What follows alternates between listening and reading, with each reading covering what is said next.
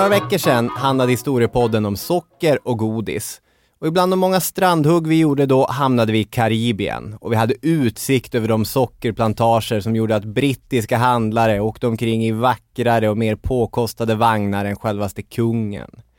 Den transatlantiska slavhandeln och villkoren för slavarna på de karibiska plantagerna, det var så bedrövligt att en bred och spretig koalition bestående av religiöst fritänkande människor, nationalekonomer med nya idéer och utopiskt lagda aktivister till sist drev det brittiska parlamentet framför sig. 1807 förbjöd den brittiska stormakten slavhandeln. Sånt satt jag läste om. Och i en bisats i en sån bok läste jag om Karl Bernhard Wadström. Den svenska abolitionisten som reste till Afrika, som deltog i planerandet av en ny slags afrikansk koloni och vars skrifter och teckningar trycktes och spreds vitt omkring. Allt det här läste jag. Glad i hågen för ett nytt ämne samt en chans att fördriva kung Socker från min kropp och mina tankar sprang jag till Stockholms stadsbibliotek och jag lånade de två böcker de hade om Karl Bernhard Wadström. Den ena från 1946 hette En frihetstidens son, skriven av rösträttskämpen och folkpartisten Ellen Hagen. Hon var släkt med Wadström. Ellen Hagen är för övrigt komikern Jonathan Unges morfars mamma, bara en sån sak. Och boken, ja det är lite av en skönmålning, lite av ett idolporträtt, det får man säga. Den andra boken jag kom hem med är från 1998 och är skriven av Philip K. Nelson. Carl Bernhard Wadström, Mannen bakom myten heter den. Och den är ett, eh, ett rent karaktärsmord. Faktiskt har jag svårt att läsa den utan att samtidigt höra ljudet av en motorsåg som brummar i bakgrunden. Carl Bernhard Wadström, det är det bästa svenskarna har att komma med när det gäller samtida kritik av slavhandeln. I en tid när vår statschef var enväldig, i en tid då andra europeiska makter började ifrågasätta sin koloniala politik, ja då verkade vår enväldiga kung för att skaffa svenska kolonier. Och i en sån tid, ja då är det skönt att tänka på att det fanns de som ifrågasatte eländet. Och det gjorde trots allt Karl Bernhard Wadström. Så idag så handlar historiepodden om abolitionism, om kolonier, om CB Wadström. Vi får se vad det blir av det här egentligen. Ni är i alla fall varmt välkomna!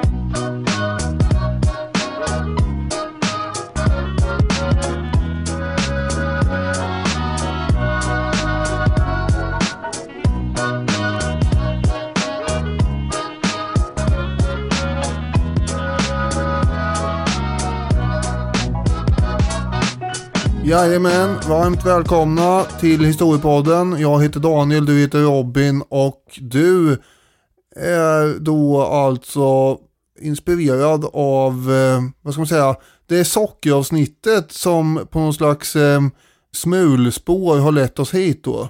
Ja, det har lagt sig som en hinna på tänderna. Jag behöver hitta någon slags tandkräm som fungerar. Är Karl Bernhard Wadström det? Det får vi se. Så det var alltså så att du läste om honom i en bisats och sen hamnar vi här då.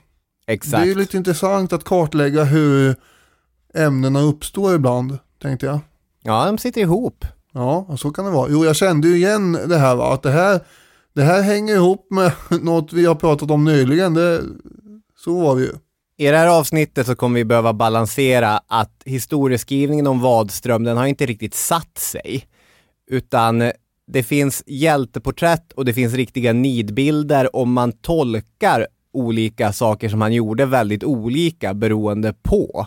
Och det är inte vårt jobb att komma med den definitiva berättelsen, så här var det, utan vi gör så gott vi kan utifrån hur vi förstår Wadström. Ja, och de här, eh, vad ska man säga, motstående bilderna av mannen i fråga gör ju att eh, han är, det är lite svårbegripligt ibland att få ihop allting faktiskt. Ja, men han var ju trots allt, och det kommer vi märka nu, en härlig, naiv, optimistisk upplysningsmänniska. Ja, nu går du då, ja, det är någon form av variant här på de olika bilderna. Men, men ändå optimist och allt vad du säger. Och så Man skulle ju kunna beskriva honom som mytoman också i stort sett, för det var en av källorna jag, nästan. Ja, så är det, men man kan ju vara mytoman och optimist ja, samtidigt. man kan förstås. Ja, ja, ja okej. Okay. Vi kör igång det här.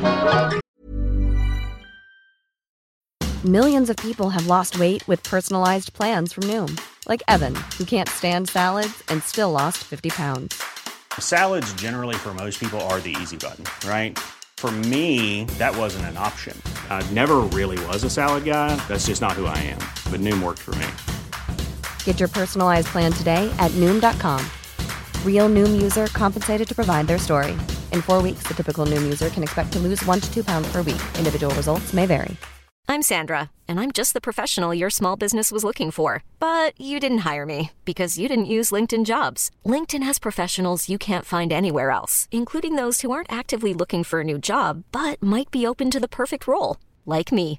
In a given month, over 70% of LinkedIn users don't visit other leading job sites. So if you're not looking on LinkedIn, you'll miss out on great candidates like Sandra. Start hiring professionals like a professional. Post your free job on linkedin.com/achieve slash achieve today. Since 2013, Bombas has donated over 100 million socks, underwear, and t-shirts to those facing homelessness. If we counted those on air, this ad would last over 1,157 days. But if we counted the time it takes to make a donation possible, it would take just a few clicks. Because every time you make a purchase, Bombas donates an item to someone who needs it. Go to bombas.com slash ACAST and use code ACAST for 20% off your first purchase. That's bombas.com slash ACAST, code ACAST.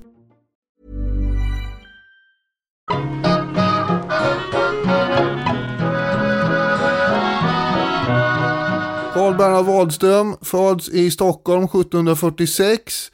Men där blev han inte kvar länge. Nej, det är ju något annat som drar va? Som eh, lockar och pockar och trugar och, eller vad det är du brukar säga. Är det utbildning i Uppsala? Nej, han ska ju till Norrköping. Aha, det var Norrköping. Ja, I alla fall så växer han ju upp där utanför Norrköping. Hans pappa Karl Niklas är ju jurist och har då byggt en herrgård i trakterna eftersom han har en massa juridiska uppdrag i Östergötland så tänkte han ja men kan vi lika gärna bo här då. Och eh, herrgården i sin tur heter Marieborg efter Karl Bernhards mamma som heter Maria. Just det, så att det är inte trasproletariat det här. Nej, det är vi ju inte. Utan det är ju en högt uppsatt jurist som är fadern då. Ja. Men eh, pappan ägnar sig också då förutom juridiken också åt att grunda en massa andra grejer. Tegelbruk, sockerbruk apropå det. Handlar med fisk och, och en massa saker. Man känner sig stressad bara man hör om alla de här verksamheterna. Men de är väl också utspridda över flera decennier i och för sig. Så, så det är klart att eh, då hinner man ju med en del under ett liv. Men när, det, när Ja. det blir komprimerat i en mening så här, då tänker man bara, åh herregud, hur, hur har de orkat?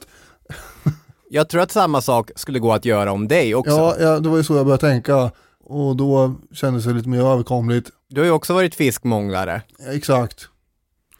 Under 1769 när riksdagen var i Norrköping så bodde faktiskt kungafamiljen ute hos Wahlströms på den här herrgården Marieborg under några dagar och eh, kvällar före det pampiga intåget till Norrköping då. Mm. På den här tiden så åkte man ju runt och hade riksdagar i olika städer.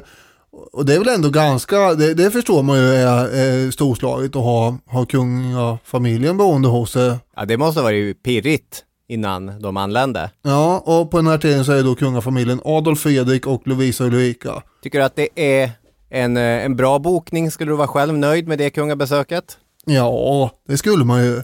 Skulle man kunna visa upp alla sina snusdosor för kungen och så skulle man sitta där och snusa i kapp och Ja. Försöka hålla koll på Lovisa Ulrika som inte intrigerar bort någon, något smycke man hade där hemma och, och lite sånt där. Just det, planerar statskupp. Mm. Kanske hon inte Ja. gick runt och gjorde hela tiden förvisso. Nej, det är det jag kan om henne. Ja, ja, fryntligt. Ja, jag kommer också tänka på, det här har absolut ingenting med saken att göra förutom eh, övernattningar av kungen. Nuvarande kungen bodde ju hos eh, greven ute i eh, Stegeborg, är väl, eller vart är det han bodde nu den här Stenbock, den här gamle gubben som var uppåt 90. Han hade ju till slut 50-talet katter som någon myndighet sa att det här, så här kan man inte ha det. Här måste ju av... Hade han så många katter när kungen kom också? Ja, det, jag vet inte.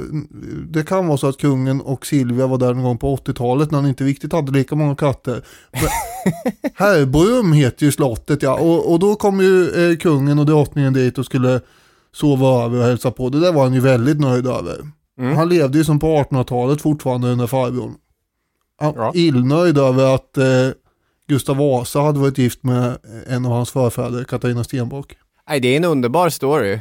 Inga följdfrågor men. Nej, och den är väldigt isolerad ifrån eh, storyn här så att vi kanske återgår till Karl Bernhard som då var väldigt intresserad av teknik.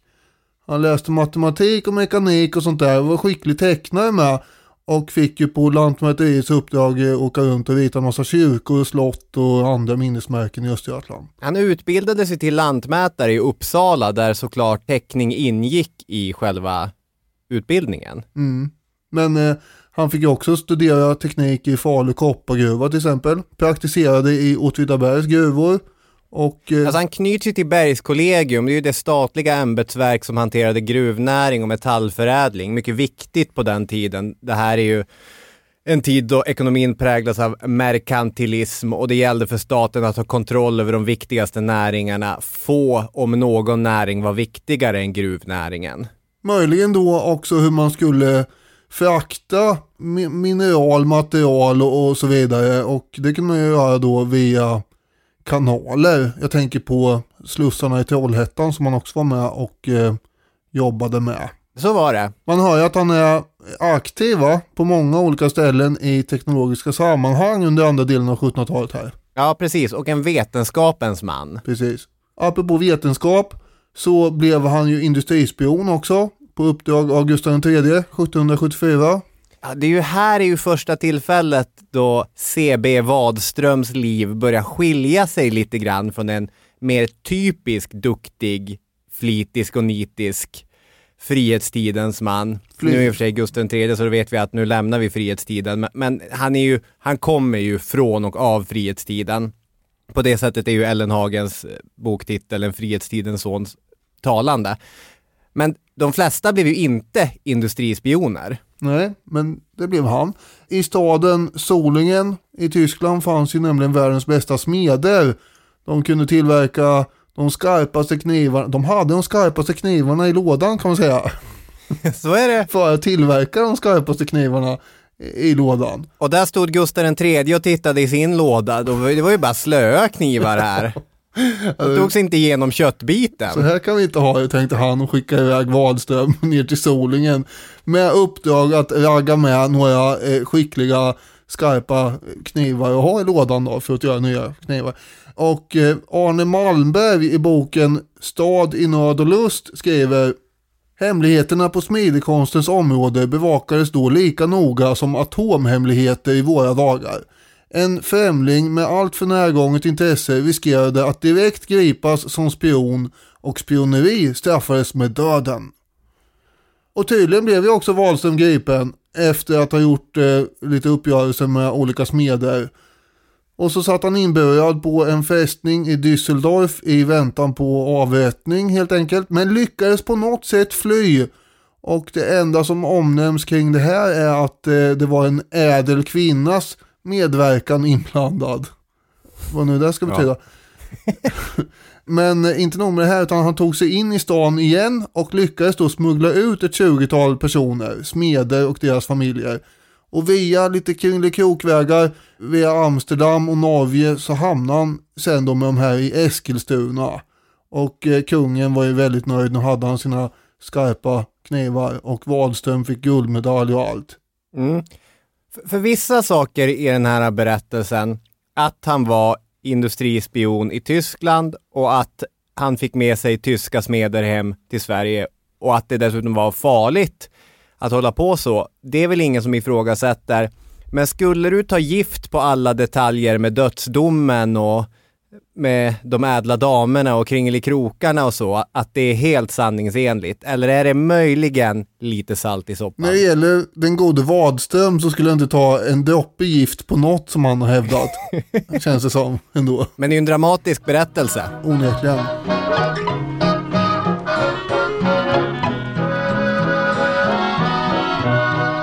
väldigt många storheter och bravader som får förbi här, apropå att man inte vill ta gift på, på något. När man tänker på Nelsons, Philip Nelsons bok från 1998, den som du beskrev som ett karaktärsmord på Wadström. Mm. Så är vi ju snudd på som sagt att han utmålar Wadström som mytoman. Och det har man ju hela tiden i bakhuvudet i vissa fall åtminstone. Som kanske med det där med dödsdomen och det. Och i ett citat till från Arne Malmberg så får man ju känslan av den här rastlösheten och det här kändisgalleriet som hela tiden målas upp kring Wadström. Mm. Då skriver Malmberg så här. En majkväll ett par år senare glammar ett upprymt sällskap på Liljeholmens värdshus utanför Stockholm. I centrum sitter Bellman och improviserar den redan ryktbare Wadström en liten avskedsvisa. Wadström skulle ut på studieresa Europa runt. Han kom tillbaka med bland annat Voltaires namn i sin stambok och med huvudet fullt av intryck och planer. Han konstruerar nu en kombinerad kard och spinnmaskin med vilken fem arbetare kan nå samma resultat som tidigare 40. Han inrättar också landets första kirurgiska instrumentverkstad. Som belöning blir han ledamot av Kommerskollegium och chef för Rikets myntverk. Vissa av de här sakerna är ju tveklöst sanna då förstås, som går att kontrollera. Det är väldigt lätt att kolla. Blev han chef för Myntverket eller inte? Ja, det går ju att kolla. Men det är svårare att kolla att Bellman har suttit och improviserat ihop en, eh, en avskedsvisa och sånt där. Och hur nära Ja. han egentligen var Voltaire. Ja, det förstår jag. Det, det, det är lite, lite lösa boliner här och där. Ja, på, på lösa boliner är det. Vid 32 års ålder så gifte han sig 1779 med en Ulrika Westerberg. Och hon förstår Robin, kommer då från en bruksägarsläkt i Gusum. Och det är ju inte ofta i podden jag får anledning att prata om Gusum. Nej, det kan väl vara första gången? Ja, det kanske inte gör så mycket i och för sig. Du vet ju hur det är med den här rivaliteten mellan Stockholm och Göteborg. Och Lon- Ja. London och Paris kanske. Washington och Moskva. Ja. Det är samma sak mellan Gusum och Ringarum. Det är en mil här emellan Ringarum och eh, Gusum och jag har ju, jag vet ju vilken häst jag spelar på här vad ska jag säga. ja. Ringarum är då traditionell jordbruksbygd, det är bönder och så vidare. Gusum, brukssamhälle sedan 1600-talet, ända in i nutid egentligen. Ja. Även om det är i mer tynande form än någonsin. Det finns heller inte, det finns mer människor i Ringarum som inte är bönder längre än vad det finns bönder. Så att det är på båda sidor så att säga är vi ju mindre av allt som har varit i traditionen. Men, men Ja men så är, men jag fattar ändå att kulturen eh, dröjer sig kvar. Jag ska inte kapa din historia men man märker ju väldigt snabbt i, i Norrbottens inland vilka byar som har varit, eh, eh, som har levt på jordbruk och vilka där alla män har jobbat på domänverket. Mm. Alltså det, det sätter sig i kulturen och i landskapet. Ja, och jag har inte så mycket mer till historia om det här just nu, annat än att det är en slags nedärvd rivalitet kan man säga som har, eh, ja åtminstone när jag var, växte upp så fanns den ju kvar och kanske gör fortfarande på något sätt. Ja. Och det är alltid fint ändå. Hur hatisk är den här rivaliteten? Är det liksom eh, tjo och kim och, och det är lite med glimten i ögat eller är det att eh, om eh, Gustav träffar en, en tjej från Gusum då stryks han ur? Nej, nej det, det är nog ingen fara. Alltså det är nog mer med glimten i ögat numera och eh, Ja. framförallt så, men jag tror också det beror lite på vilken ålder man själv är i. När man är i högstadieåldern så kanske det alltid är lite mer än vad det är före och efter eh, att det spelar roll det här. Fattar. Hur som helst så är det ju fint att skohorna in hemmatrakten här via Ulrika. Det kanske inte är så oväntat heller eftersom eh, Wadström ju bodde i Norrköping som också är lite av hemmatrakt, eller åtminstone har varit för mig.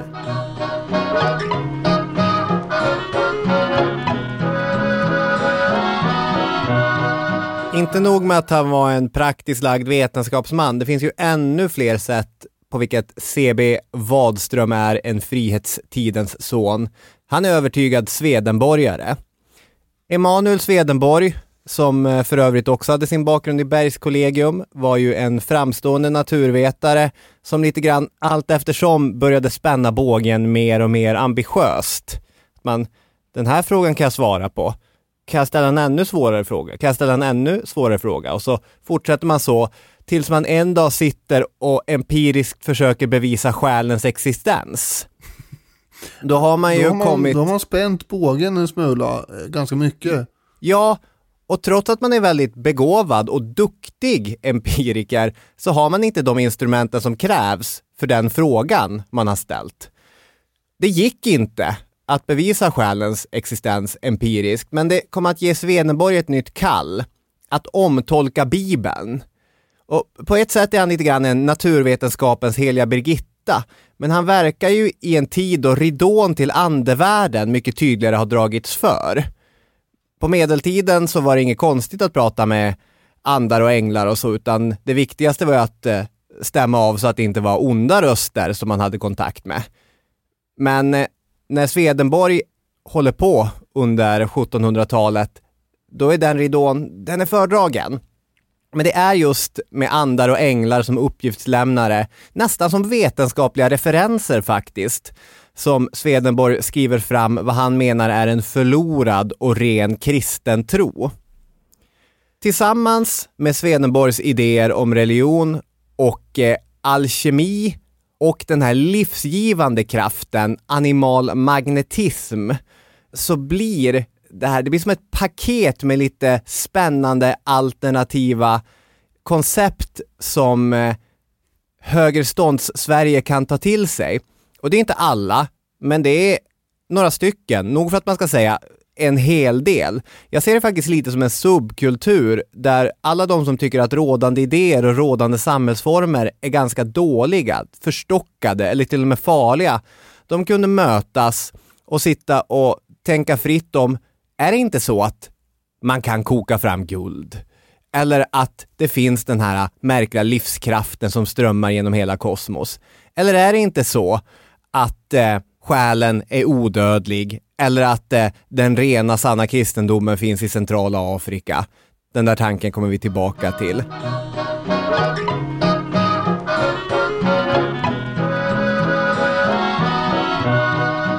Samma år som han gifte sig, 1779, så håller någonting som heter Norrköpingssamfundet ett möte där de bestämmer något. ja, det här är ju oklart va.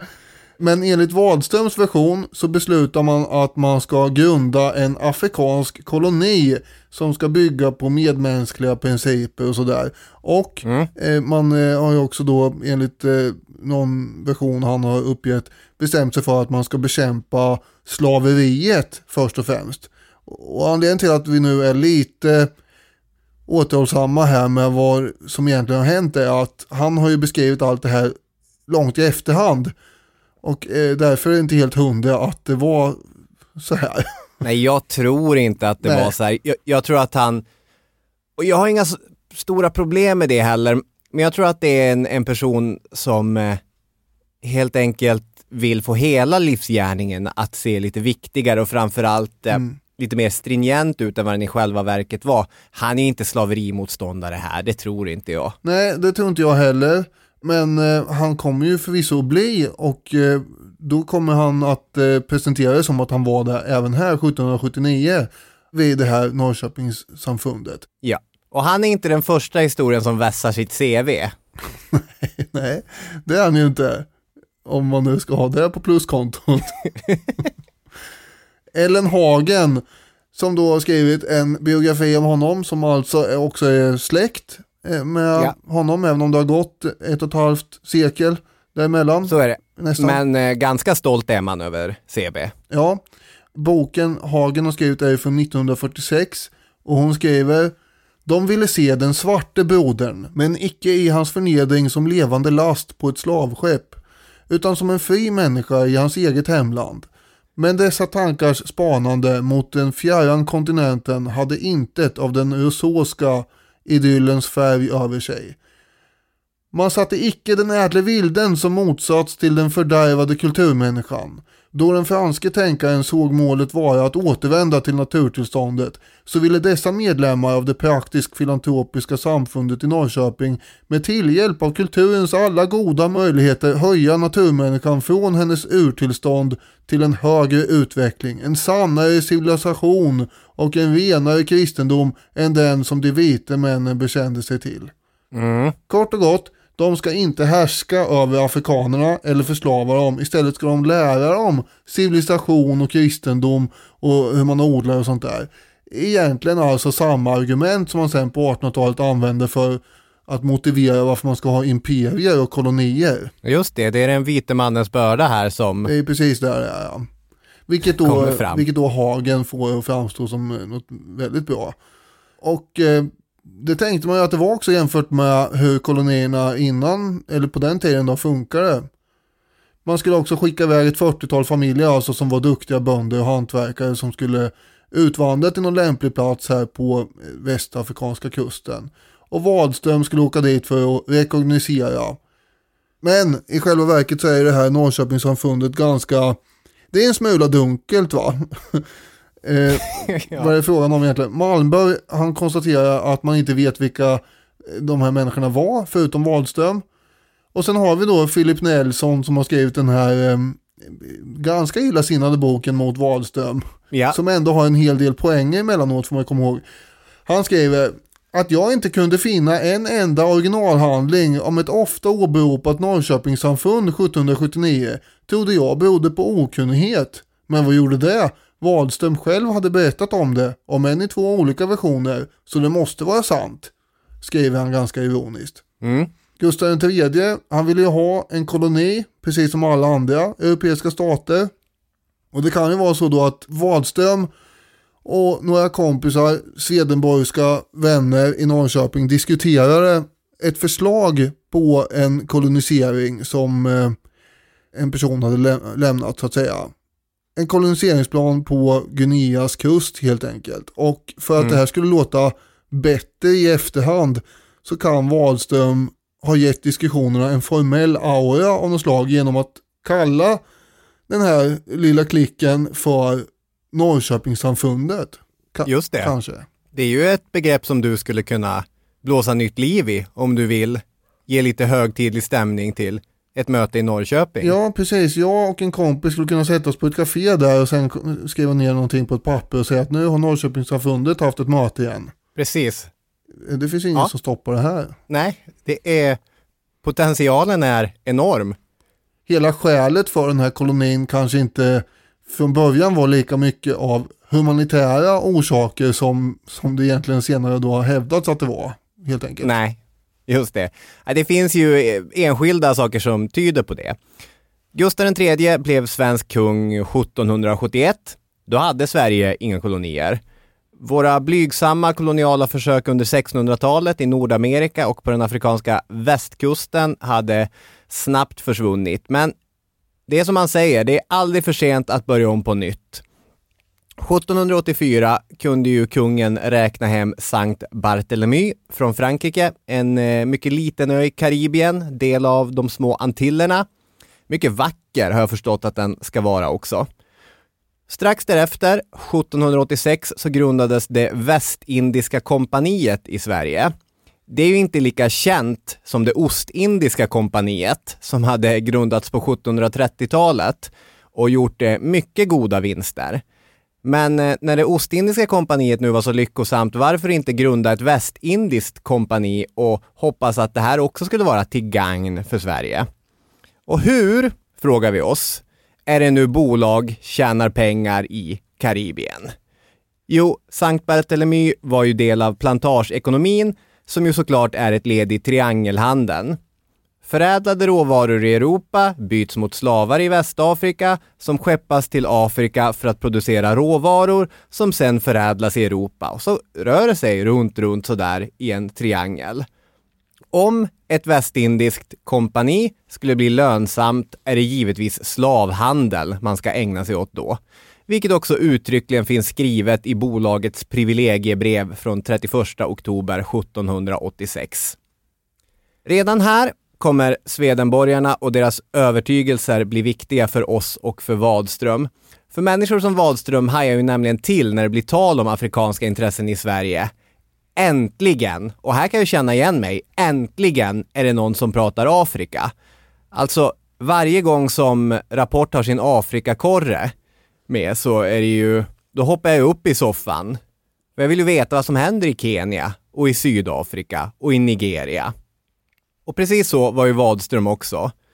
Hans orsak till det här var ju att i Swedenborgs celesta skrifter så hade Afrika en särställning. Inte nog med att Bibelns ursprungliga ord hade sin vagga i Afrikas centrala delar, utan afrikanerna, menade Swedenborg, hade helt andra förutsättningar än övriga hedningar att lyssna till och förstå den nya, rena kristna läran. Så Wadström, han hade redan från början stora intressen för eh, Afrika, men de var, får man säga, religiösa. Hans mest insmickrande påhejare har ju velat utmåla honom som aktivist redan från början. Och det är nog sant att han hade andra planer än till exempel Gustav III med de här svenska intressena i Afrika. Men det finns ju ingenting som faktiskt säger att han i själ och hjärta motsätter sig slavhandeln. Ibland Västindiska kompaniets aktieägare fanns flertalet svedenborgare. Osagt om intresset för Afrika eller deras position som rika knösar låg bakom investeringen. Men man har ju inte haft något problem med att gå in med cash i ett projekt som handlar om, om slaveri. 1787, alltså året efter Västindiska kompaniets grundande, så skickas en liten expedition av svenskar iväg av Gustav III för att undersöka vilka möjligheter som finns att anlägga en svensk koloni längs Afrikas västkust.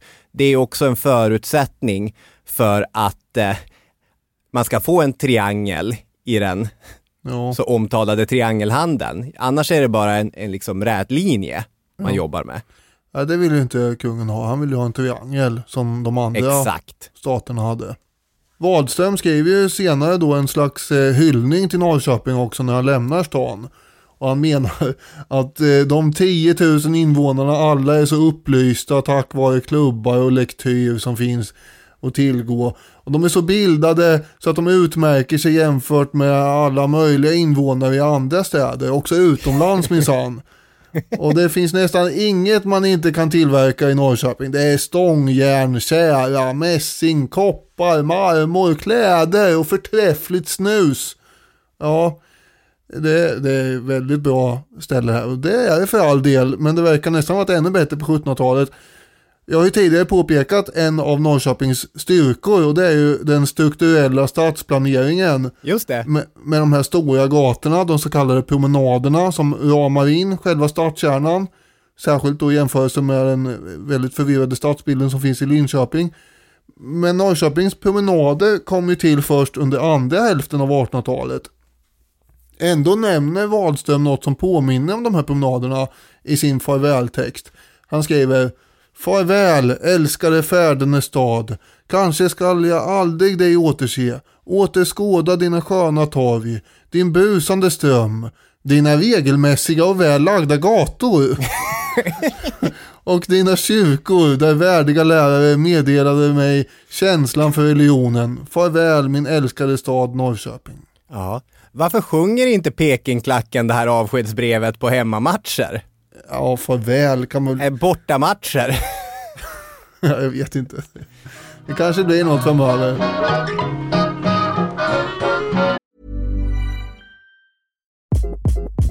Hi, this is Craig Robinson from Ways to Win, and support for this podcast comes from Invesco QQQ. Invesco QQQ is proud to sponsor this episode and even prouder to provide access to innovation for the last 25 years. Basketball has had innovations over the years too. We're seeing the game played in new ways every day.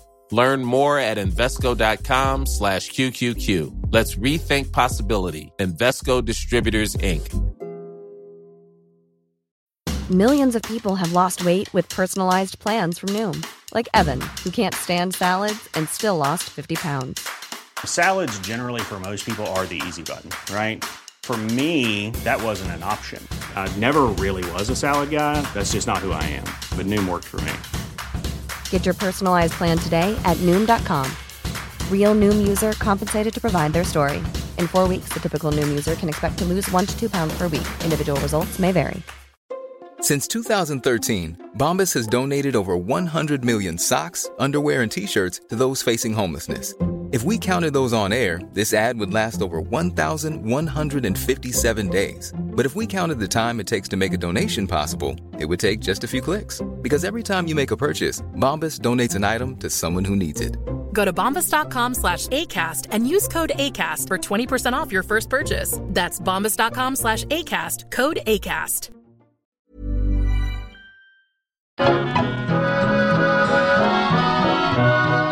Det här teamet som Gustav III har satt samman då, det ska ju utgöra vetenskaplig expertis. Och eh, Wadström, han är ju där eftersom han är en skicklig, dels tecknare men framförallt mineralog.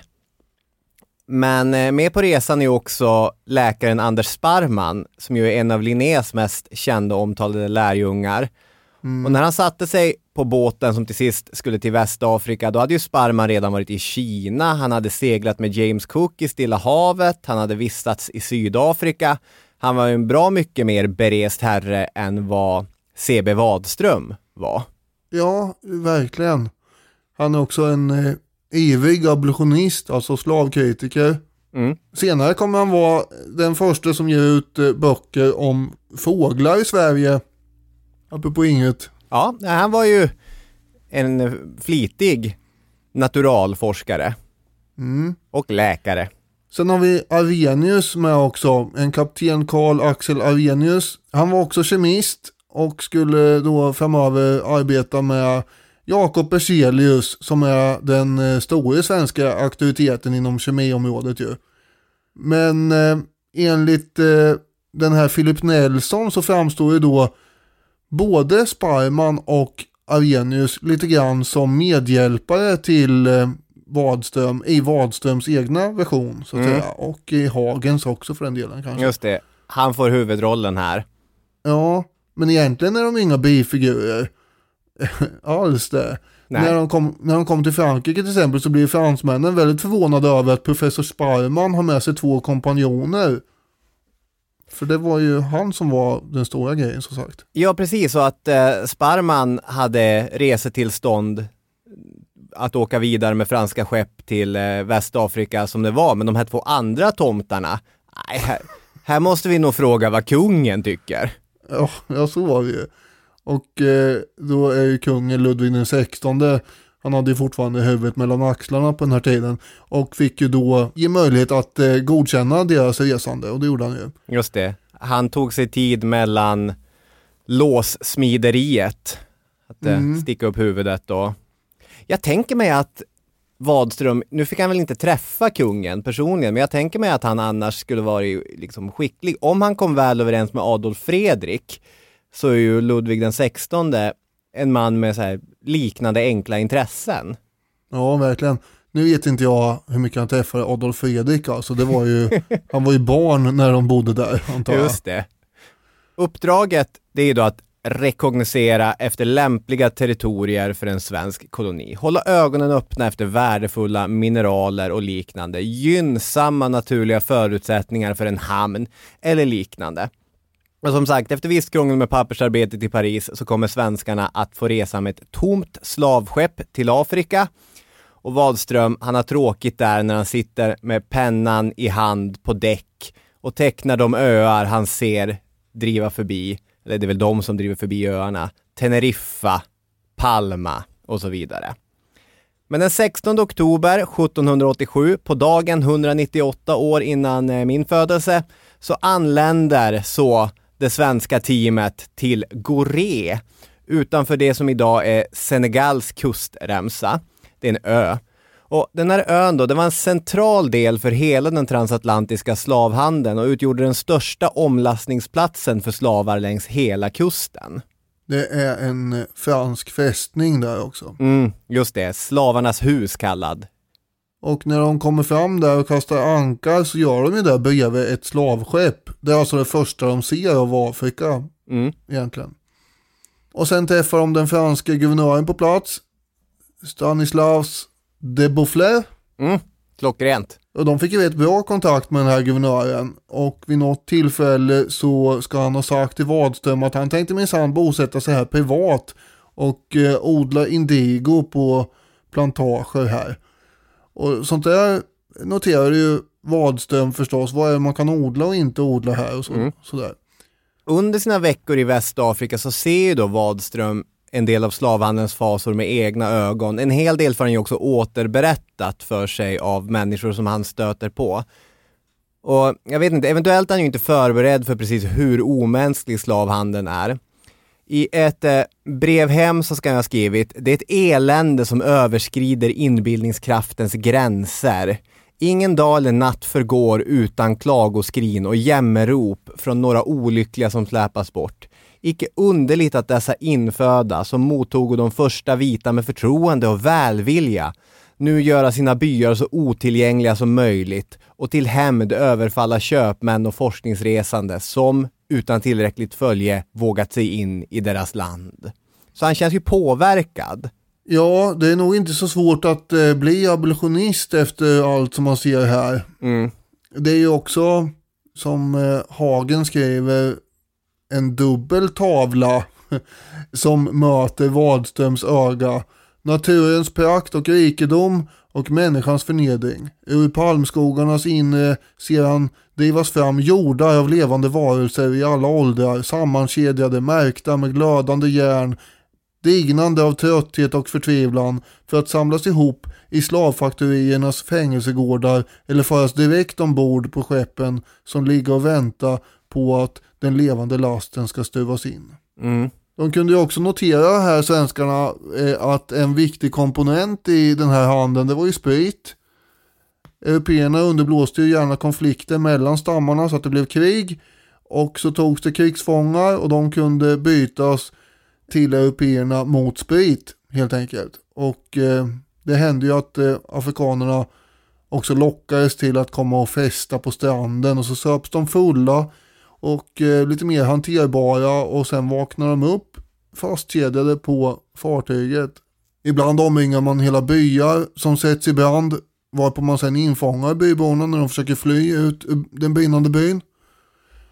Och ofta gömde sig också européerna vid brunnar för att invänta att eh, någon skulle komma och hämta vatten och så tog man den. Eller dem. Allt som allt så kommer ju Wadström vara kvar i Afrika i tio veckor innan man i början av januari, 3 januari 1788, åker hem. Planen hade ju varit att ta sig till lite olika ställen. Bland annat vill man ju ta sig till Sierra Leone för att där närmare undersöka huruvida det var görbart att dra igång en svensk koloni där. Men eh, man tar sig ju aldrig dit. Ett försök att ta sig dit sjövägen förhindras av stormar. Ett annat försök att ta sig dit till lands avbryts. Utan, Alltså han, eh, han försöker ju gå dit till fots, ensam, ja, med start på julafton 1787. Det är ändå en syn, bara vakna upp där. Jaha, är det, är det julafton idag? Ja, vad ska jag göra idag? Jag går till, jag går till Dakar i Senegal, det gör jag.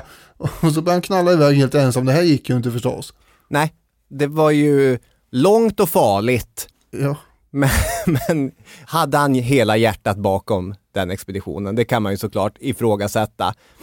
Men man ser ju mycket annat. Man rör sig i området eh, och eh, tecknar, gör anteckningar, samlar fakta och eh, rapporterar hem till Sverige att nej, men vi, vi har det vi behöver. Det här har varit ett lyckosamt företag. Nu vet vi ungefär hur det ser ut och är redo att bege oss hem.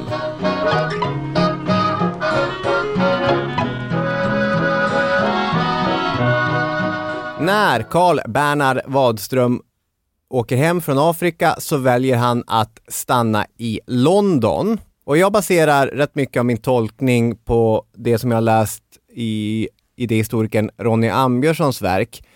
Men för mig framstår det som att kombinationen av att först ha varit i Afrika och sett slavhandeln liksom first hand för att sen komma till det England där det finns en opinion mot slavhandeln och en livlig debatt runt slavhandeln.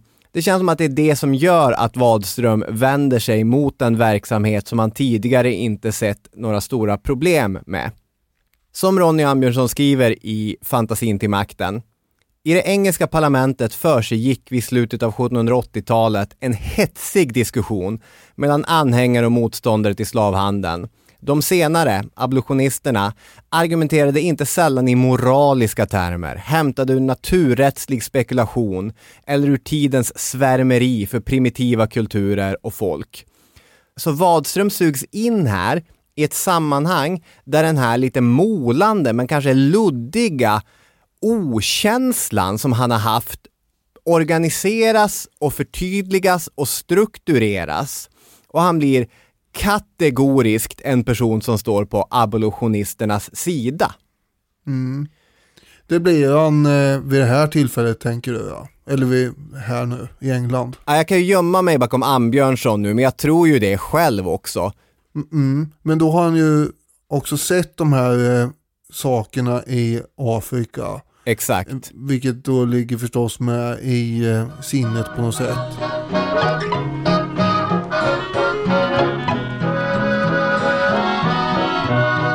Tillbaka till, eh, till storyn här igen då kanske om Ja. eh, den gode Wahlström. Han eh, och Sparman kommer som sagt till London och där pågår ju den här debatten i det engelska parlamentet som du beskrev. Mm. Och eh, abolitionisterna de applåderar ju förstås Wadström och Sparmans eh, anländande här.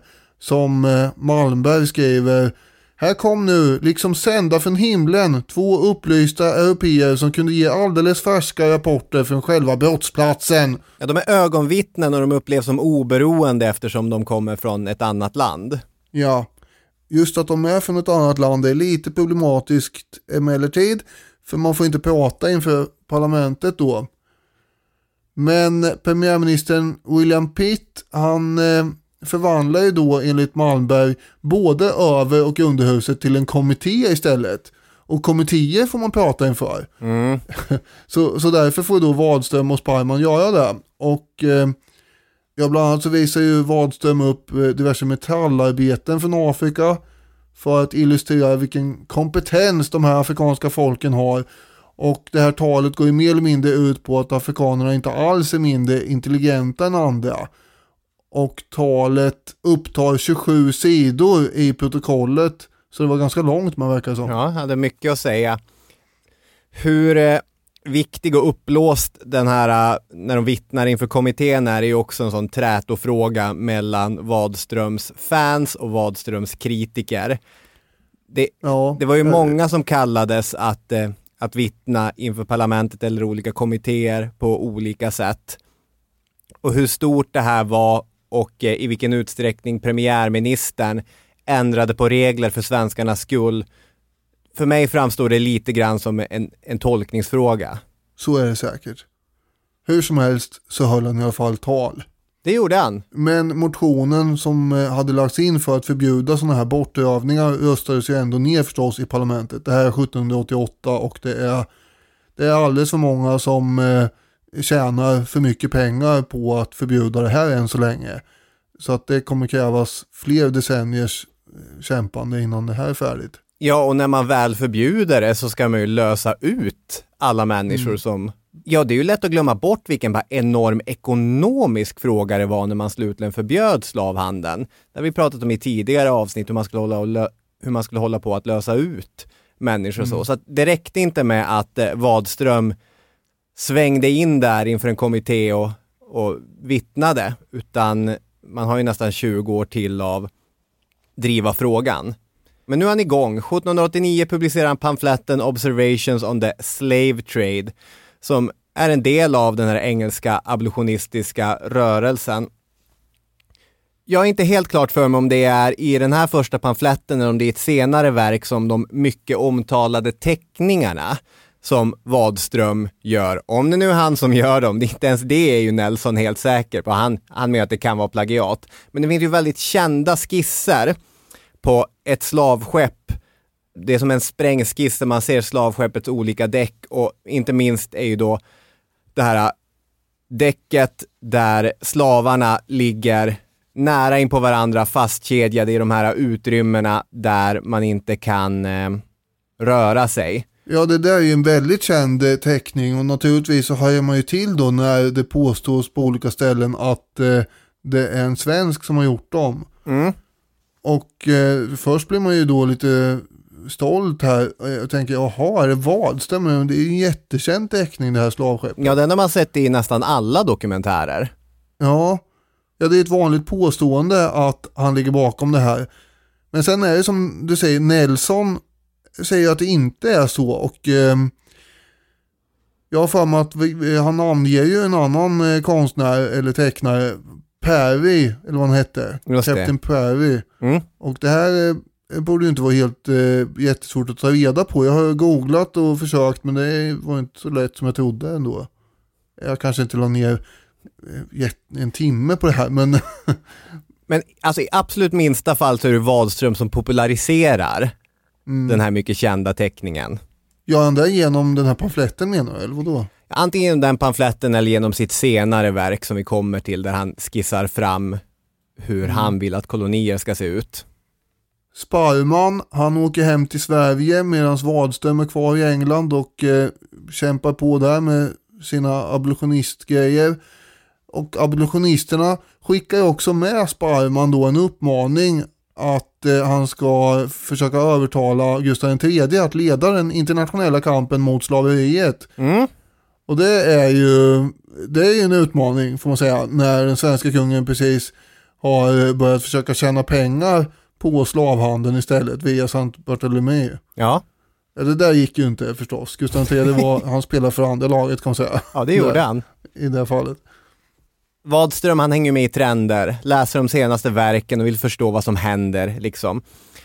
Så hans eh, Englandsvistelse kommer ju förlängas men han säljer det hus han har införskaffat i London och beger sig till eh, Englands Norrköping. Det var väl kanske det att det var Norrköpingsnerven som kliade. Han ska till Manchester för att eh, ge sig på det här med textilindustrin. Det verkar ju vara någonting på uppsving.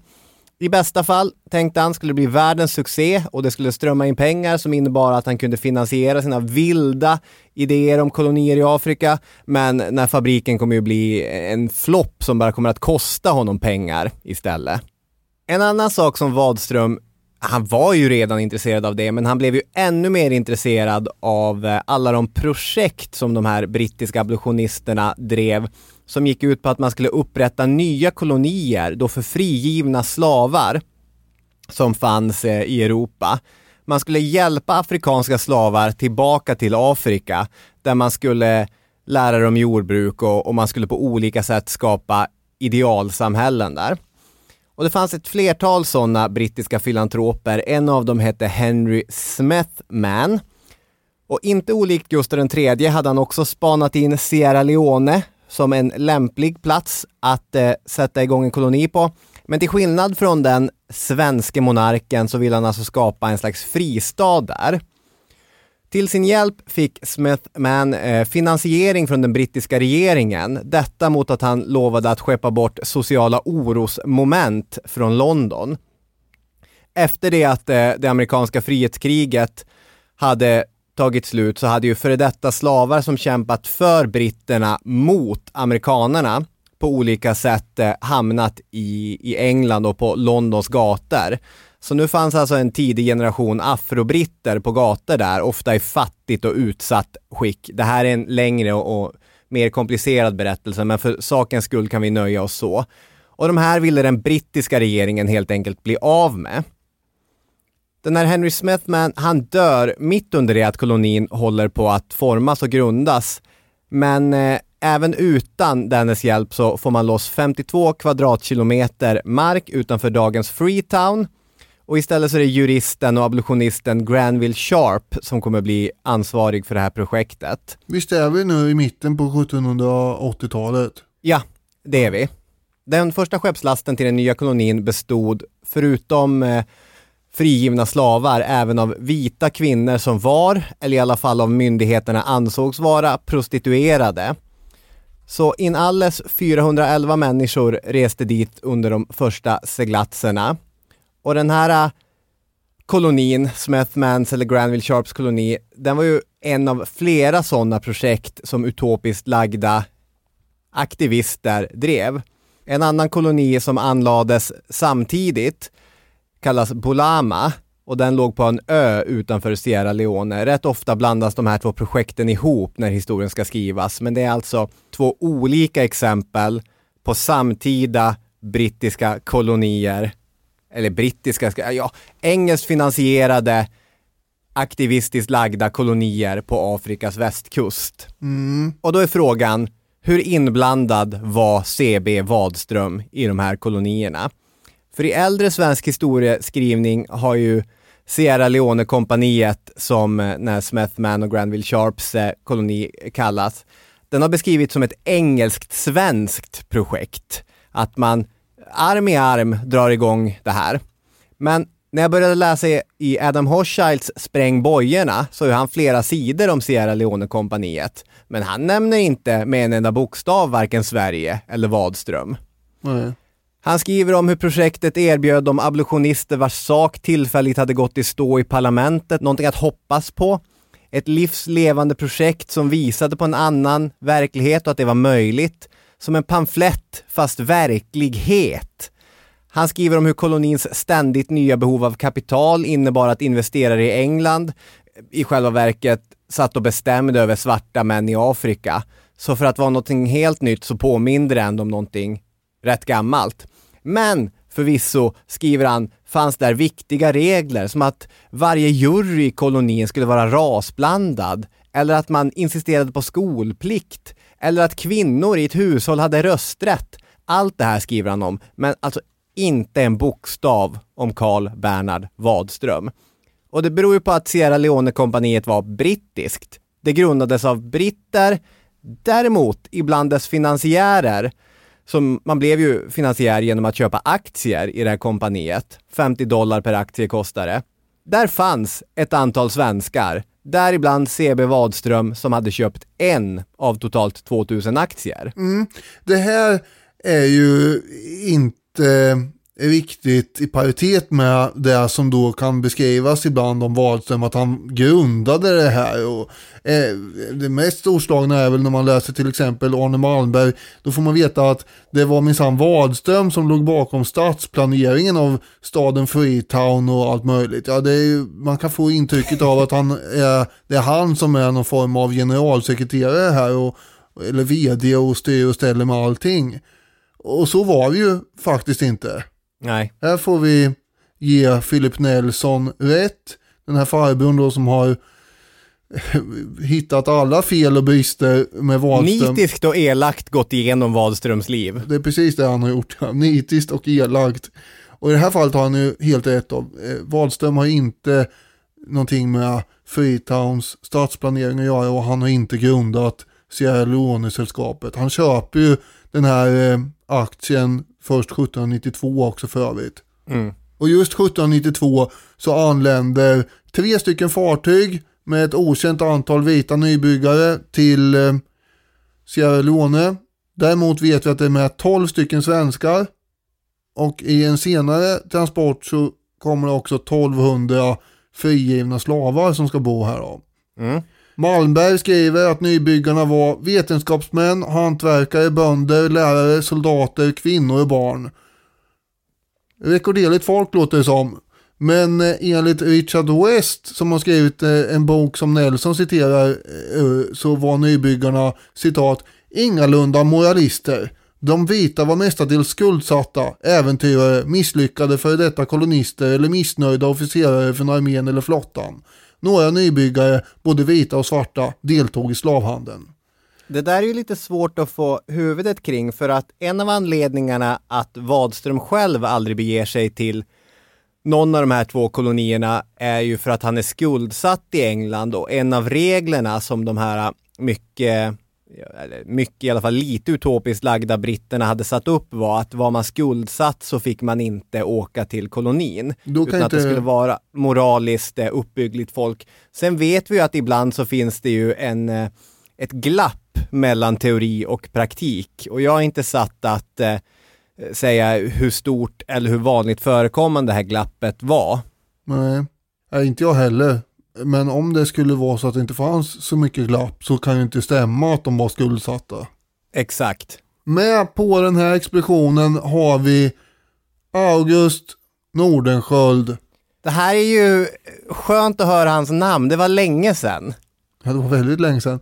Alkemist och så, och han eh, blir inte långvarig egentligen i, eh, i Sierra Leone. Han dukar under där av sjukdom efterhand och eh, inte av eh, ett överfall från eh, afrikaner som, eh, som jag nämnde senast vi pratade om honom i alkemiavsnittet.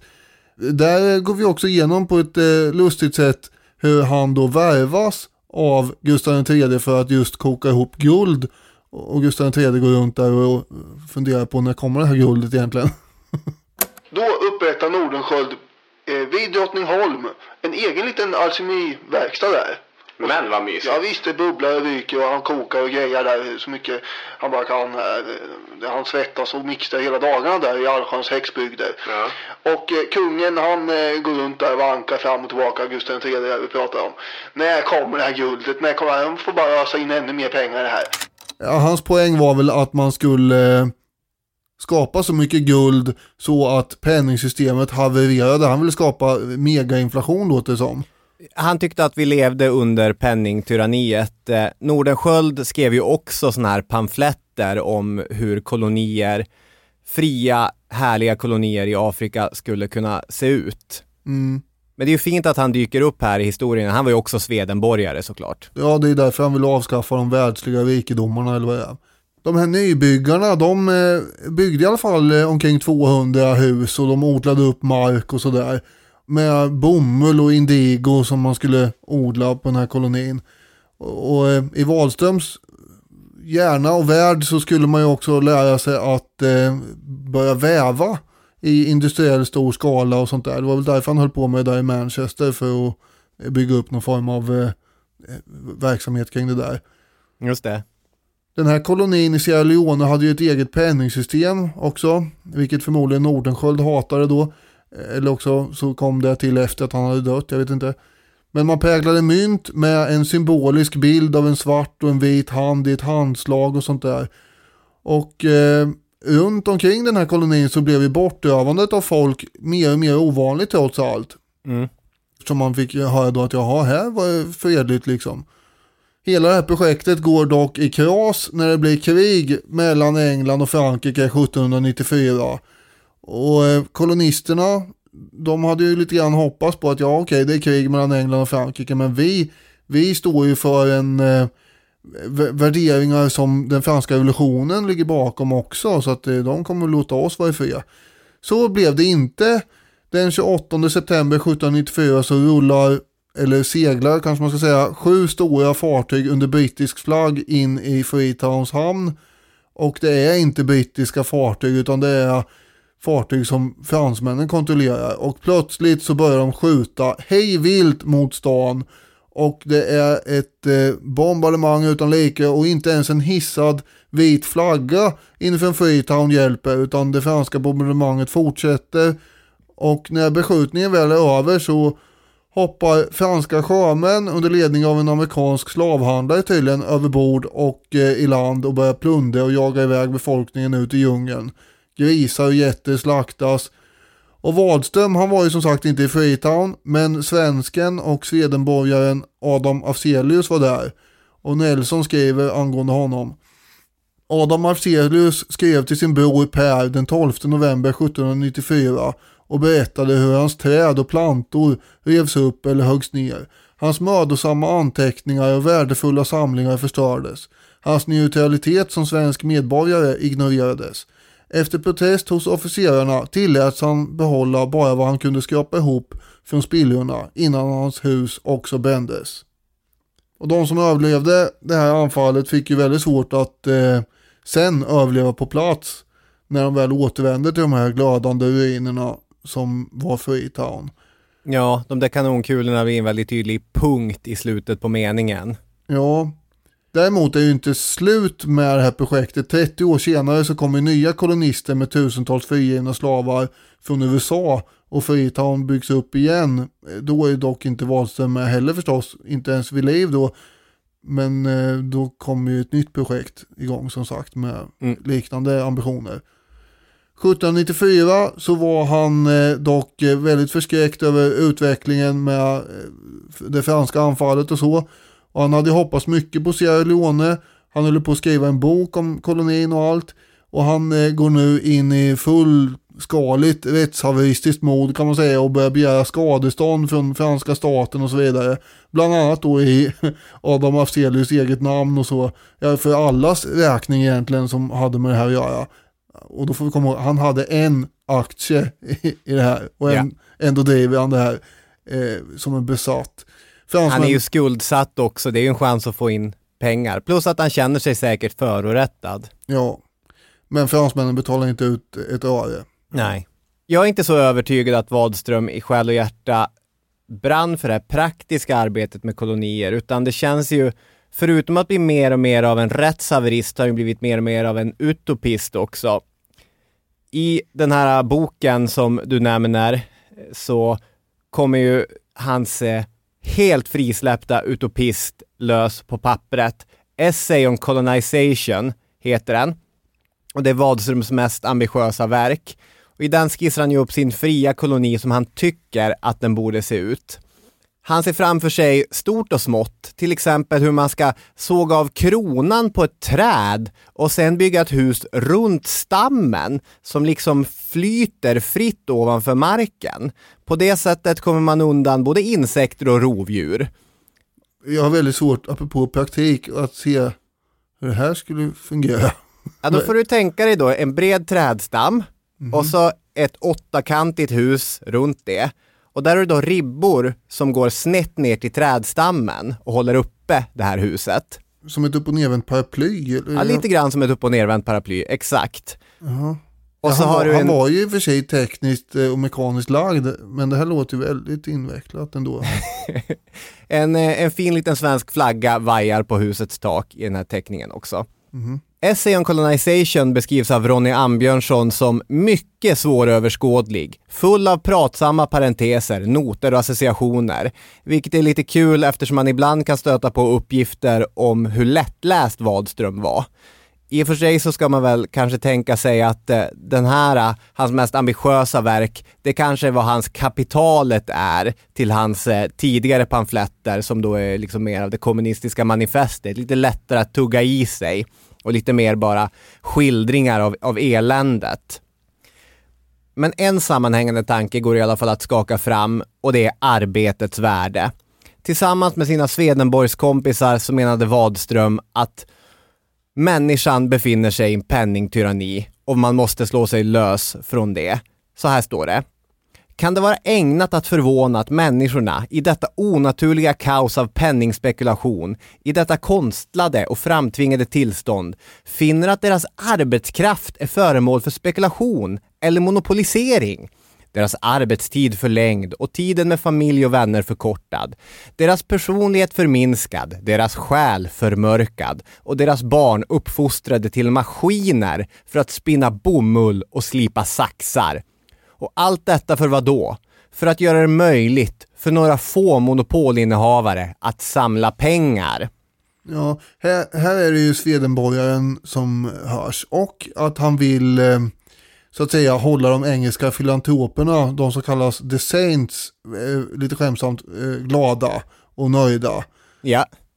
Visst är det så? Ja, alltså, det, för det, grejen i, i hans text är att det är inte tydligt hur man ska komma runt penningtyranniet. Han säger inte att vi ska koka fram nog med guld för att Nej, eh, hade valutan ska kapsejsa. Det hade Nordenskiöld sagt ja. Precis, men Ambjörnsson refererar exempelvis till tidigare nämnda Granville Sharp som försökte komma runt den här eh, tyrannin genom att föreställa sig en fri jordbrukarkoloni. Det är ju det som de här eh, kolonierna i Västafrika ska vara. Men i den här kolonin då ska antalet arbetade timmar utgöra basen för betalning. Och sen har du en offentlig bank som registrerar hur mycket du hade arbetat och du kunde spendera medel därefter. Och såna här idéer hade Wadström plockat upp i England. Kring honom pågår en intensiv nationalekonomisk debatt där man pratar mycket om arbetsvärde. Alltså hur mycket mänskligt arbete krävs för att få en limpa bröd bakad eller ett par byxor sydda. Liberalismens fader Adam Smith använde begreppet och menade att arbete var den grundläggande källan till rikedom. Karl Marx skulle använda begreppet i just kapitalet också. Så det är såna här tankar, nya nationalekonomiska tankar och swedenborgianism som bakas ihop till Wadströms egna koloni. Men det blir lite kluvet ändå på vissa sätt eftersom han måste ju locka handelsmän att tycka att det här är intressant med för att de ska investera i den här kolonin.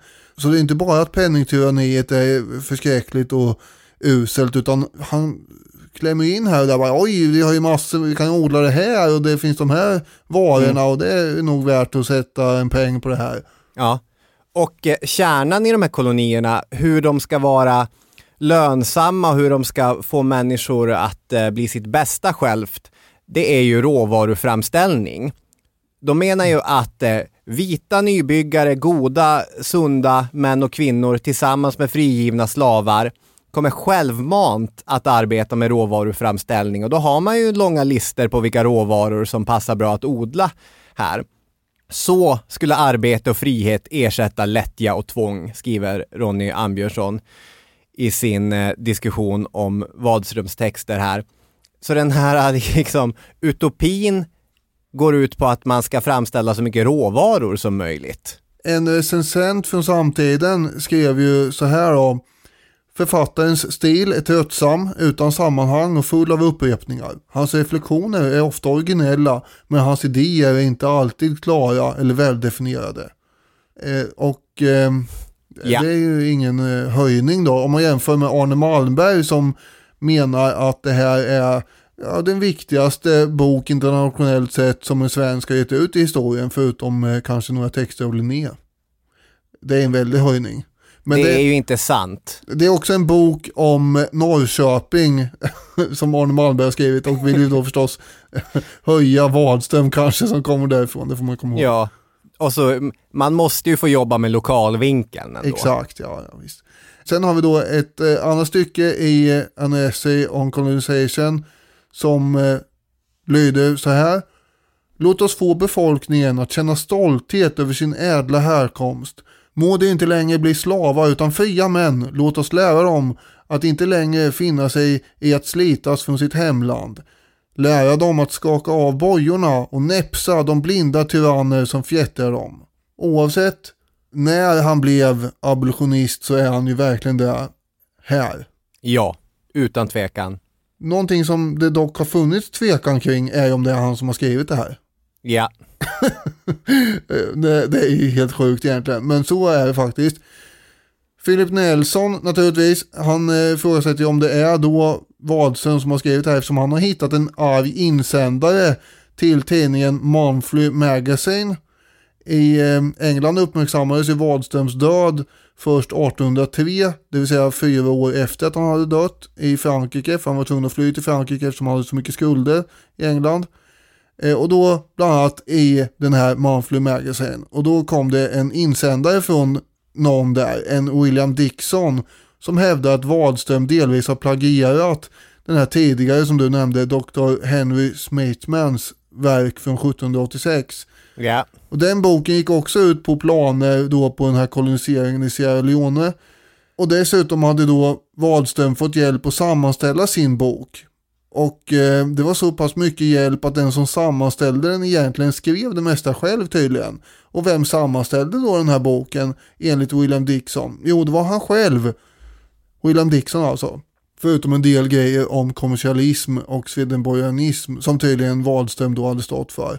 Annars var det Dixon som hade legat bakom det här menar på. Och eh, Dixon var en kväkare och också abolitionist som hade rest runt mycket för att hålla föredrag mot slaveriet och sånt där. Och här är Nelsons resonemang att kväkare skulle inte ljuga och dessutom eftersom jag själv skriver på mitt andra språk så vet jag hur svårt det är att skriva på ett annat språk. Ja, men eh, han har ju inte hittat på Nelson alltså att eh, den här Dixon finns och att han har eh, eh så att säga argumenterat för att han har gjort mycket. Nej, men hur vanligt är det med att dela spöks... Jag tycker att det här är en ganska elak. Eh, att försöka ta ifrån honom det här verket. Ja, ja, alltså jag var mest ute efter att höra vad du trodde här och då har jag ju fått höra det.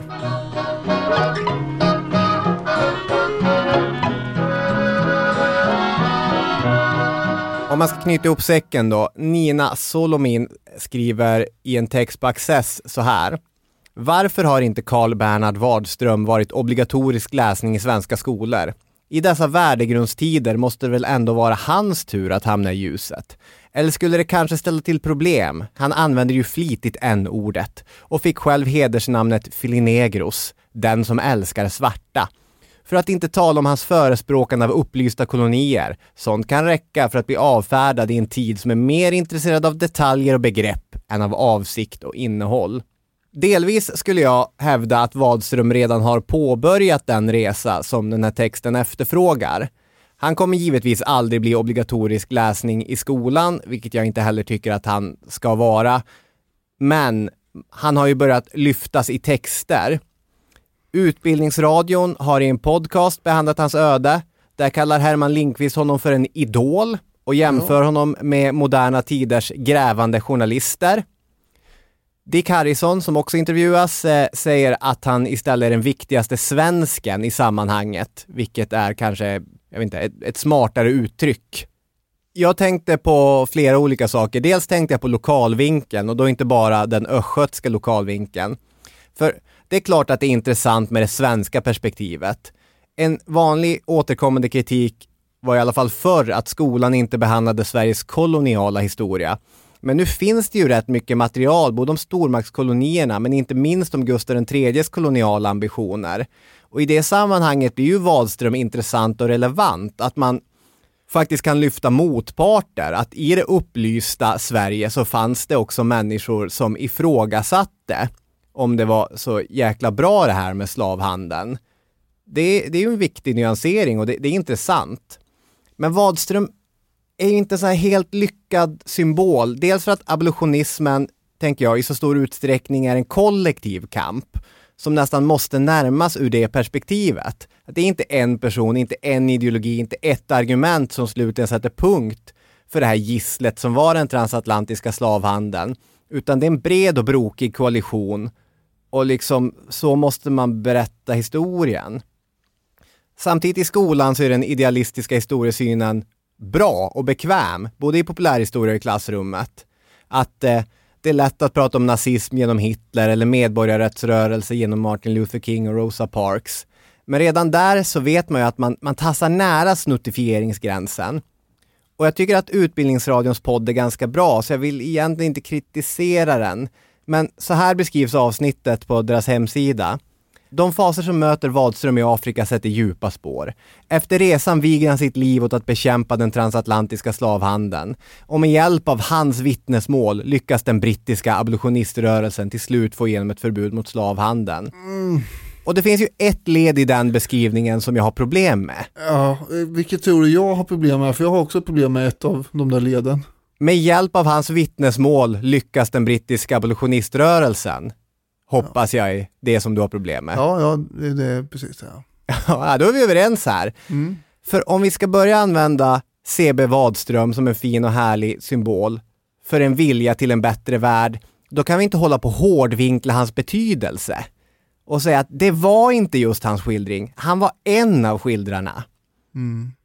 Och han hade ju rätt, abolitionisterna hade ju rätt. Wadström hamnar ju på rätt sida i historien och han driver sitt case rätt intensivt. Att han inte alltid tyckte som han gjorde, att han inte alltid tyckte som han gjorde i efterhand, för mig är det mindre relevant. Men vilket är hans inflytande till helheten? Det kan man diskutera. Vilken plats får han i de brittiska översiktsverken? Inte stor. Nej, och det, sånt kan i och för sig vara oförtjänt och sådär. Ja, men, men eh, det var inte så att eh, de, de var ju redan abolitionister och, och brinnande motståndare till eh, systemet och hans eh, uppgifter kom ju inte som en alarmerande chock direkt. Alltså många av dem visste ju redan om hur illa ställt det var. Ja, det var inte Roger Casement som hade varit i Kongo. Nej, nej för där har vi ju en skillnad faktiskt då. Nu pratar vi om eh, tidigt, eh, nu pratar vi om slutet på 1800-talet och eh, Kongo-kolonin som belgarna hade ja. Just det, där ett vittnesmål blir väldigt viktigt. Mm. Här är det inte viktigt så. Nej. Men det är ett intressant öde och eh, en eh, allt som allt positiv kraft. Verkligen. Och så kom man från de eh, regelrätta gatornas stad också. Ja, ska vi tillägna avsnittet till Gusum? Nej, men de, nej, det var inte det. Nej, men, ah, ah. Det Norrköping får det då. Det är till Vadström det här väl, eller något. Jag vet inte. ni får välja vem ni tillägnar avsnittet till själva. Vi Ja. eh, tackar i alla fall för att ni har lyssnat på det. Ja, Och så hörs vi om en vecka. det gör vi. Hej då med er! Hej hej!